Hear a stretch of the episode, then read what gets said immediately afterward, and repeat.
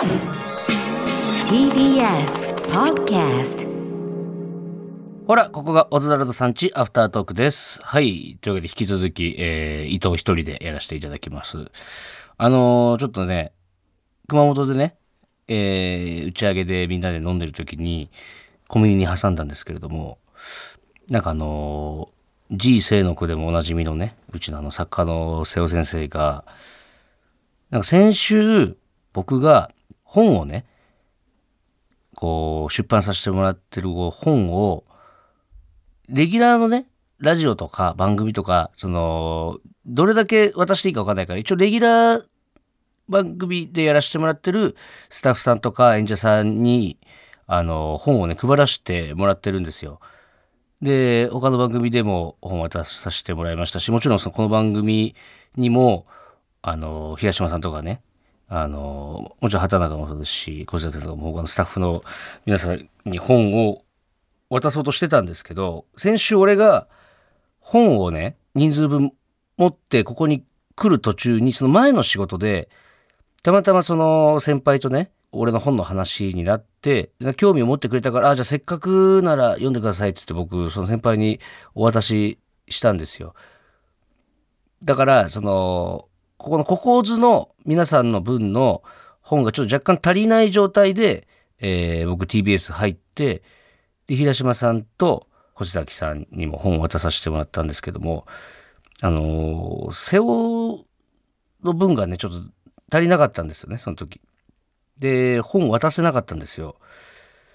それどうやら、それを瀬尾先生が、ひどく根に持っているらしくって、あのーなんかね、結婚式塊の、空気階段の塊の結婚式で僕ら漫才やらせてもらったんですけど、それをね、余興僕らとかコットンとか、あと何人か余興をやって、僕らもそのうちの一つをやらせてもらって、で、瀬尾が、その余興にね、それぞれ点数をつけてたんですよ。あの、まあ、モグラにね、悪ノリでやらされたところもあるんですけど、で、僕らの点数をね、こうラジオ聞いててくれてた方は分かるかもしれないですけど、40点、オズワルドの余興は40点だったっていうふうに僕らに言ったんですよね。で、僕がそれに対して、ふざけんじゃねえぞ、この野郎みたいな。ね。そんなのが、えー前にありまして、どうやら瀬尾先生は、本を俺からもらえなかったのは、俺があの40点の件をまだ怒ってるからだと思ってるみたいなんですよ。ちょっと、あのー舐めすぎじゃないですか。40点って言われたことを未だ根に持って本を渡さないなんて意地悪を俺がするとでも瀬尾先生。ちょっといいですか？呼んでも瀬尾先生。来れます？こっち。瀬尾先生。これね、侵害も侵害なんですよ。本当に。ね、ちょっと座ってください、瀬尾先生。で、しまいにはね、あのあなた、ね、自己紹介してください、まずは。あ、作家の瀬尾です。よろしくお願いします。で、しまいにはね、その、オズワルドは俺のことが嫌いなんじゃないかとか、平島さんに、その、愚痴ってたみたいですけど、それな、なんでそういう結論になるんですか？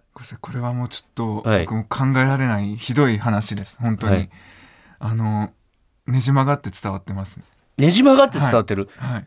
で平島さんが僕にじゃあ、嘘ついてるってことですか、それは？の。、根に持ってるじゃなくて、はい。あの発言でひどく傷つけてしまったのではないかっていうふうに、すごいずっと、だから一緒だよそのもっと、はいもっとムカつくわ。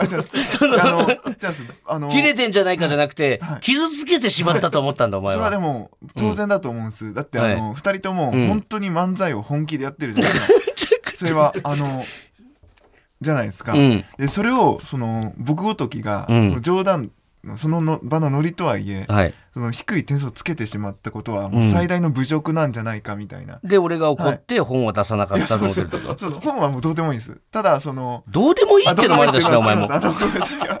じゃあ、これはね、ちゃだな、お前、本当に ただ、あの、そうです。あの、あの発言は僕ずっと気にしてたんです。僕自身が。40点をつけたことを。つけたというか、そうです。あの、うんそういったことは冗談でも言うべきではなかったっていうことを、うん。はい。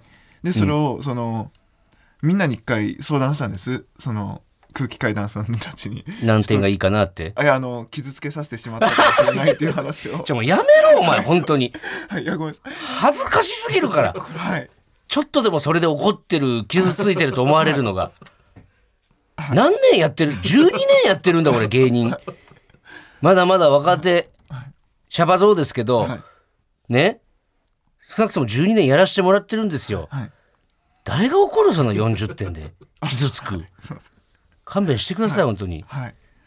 でこれもちょっとコンビニに挟んだんですけど今ね、空気階段のはい。なんか単独ライブにお前ついてるんでしょ、はい。なんかお前これはモグラとかに聞いたけどはい。お腹が空いたら機嫌が悪くなるじゃない らしいじゃないですか。これは違う。あの聞きましたよ。なんかもうとんでもない切れ方をするってそうがお腹を空いてる時。ひどい。これはひどいです。いい加減してください本当に、はい。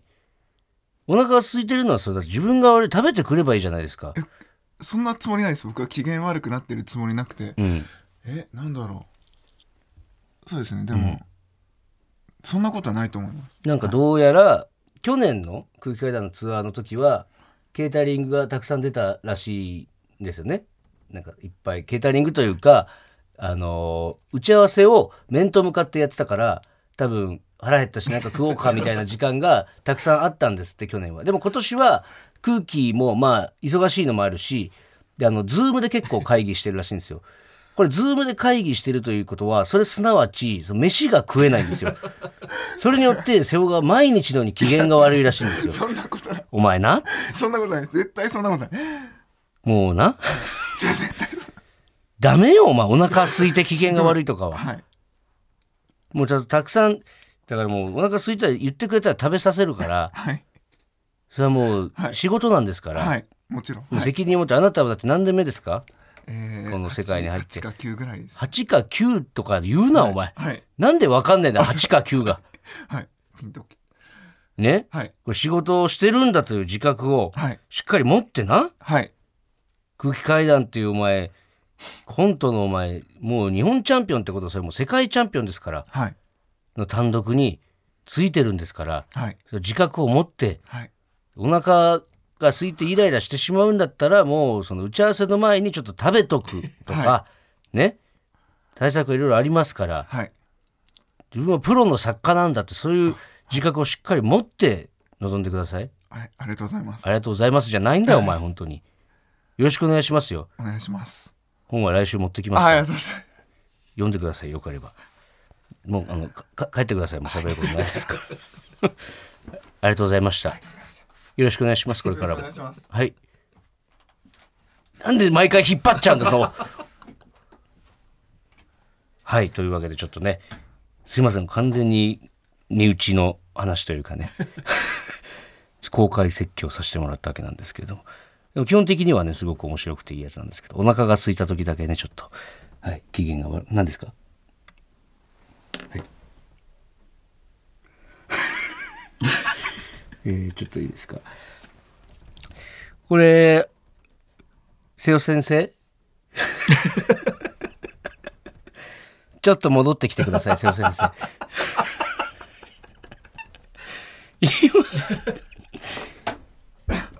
座ってください。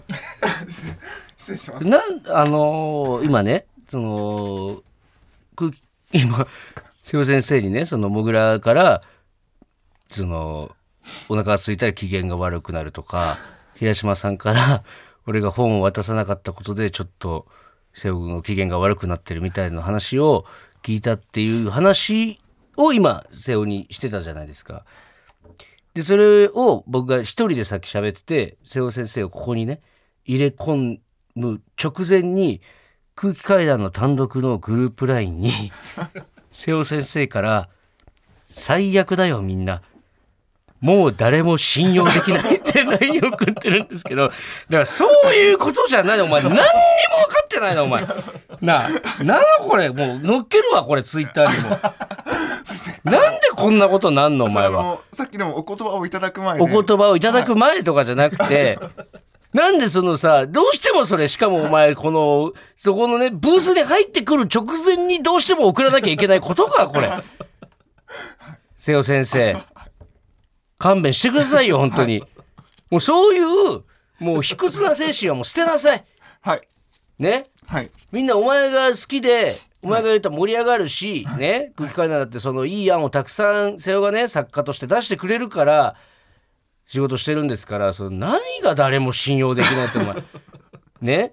ちょっともう本当のただのおじさんになってきてるからね。はい。機嫌悪くなるとか。はい。ダメですよ本当はい。取り消して後でみんなに「はい。すいません」って、心を入れ替えて。はい。誰も信用できないとかですいませんでした。ちゃんと送ってくださいそれは。はい帰れ！失礼しました。ハゲこら。恐ろしい男ですよ本当に。でも本当にねあの愉快なやつでね、うん。その大喜利とかも強くてねネタ案とかもすごい面白いの出したりムードメーカーだったりするので皆さん瀬尾のことをねどうか応援してあげてください。先輩に本持ってこいっておかしいから。まずそこなんですけどね。なんで俺にはねえんだってことですもんね。だって。帰ってか？俺には帰ってかってことですもんね。瀬尾先生ね。そのつもりなかったんですけど、すいませんね。あの、用意でき次第また持ってこさせていただきますんで。はい。というわけで、あのー終わりにしようと思うんですけど、ちょっと一通だけメール来てるんで、いいですか？ラジオネーム、ホリディン・モンロー。先週のベイスターズファンになろうとした件ですが、ベイスターズは春から夏前にかけてはあまり調子が出ません。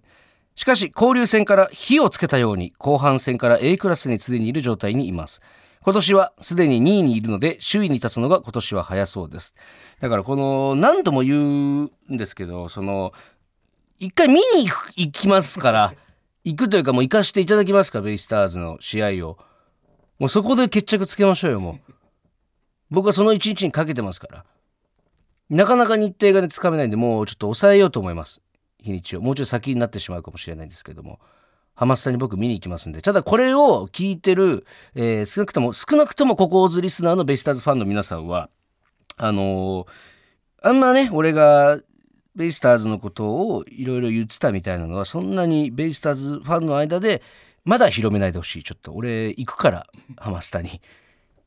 どの面下げてみたいになったら、もう僕ももう、ね、それはもうどうしようもないんで、その、応援するも何も野球の試合見てる場合じゃなくなってしまうんで、すごいでしょ？だって野球のファンの方って熱烈な方多いじゃないですか。あの僕決してバカにしてたわけじゃなくても何も知らないんで、無知がゆえにね、ベイスターズの話ちょっとしちゃってましたけど、そういう話は、あの、ここをずリスナーの間でまだちょっと止めといてください。ベイスターズのハマスタの試合をね、僕見に行きますんで、それだけちょっとそこまでちょっと待っていただけたらと思います。はい。いずれ見に行きますので、見に行ったらまたお話しさせてください。はい。というわけで、それではまた来週も聞いてください。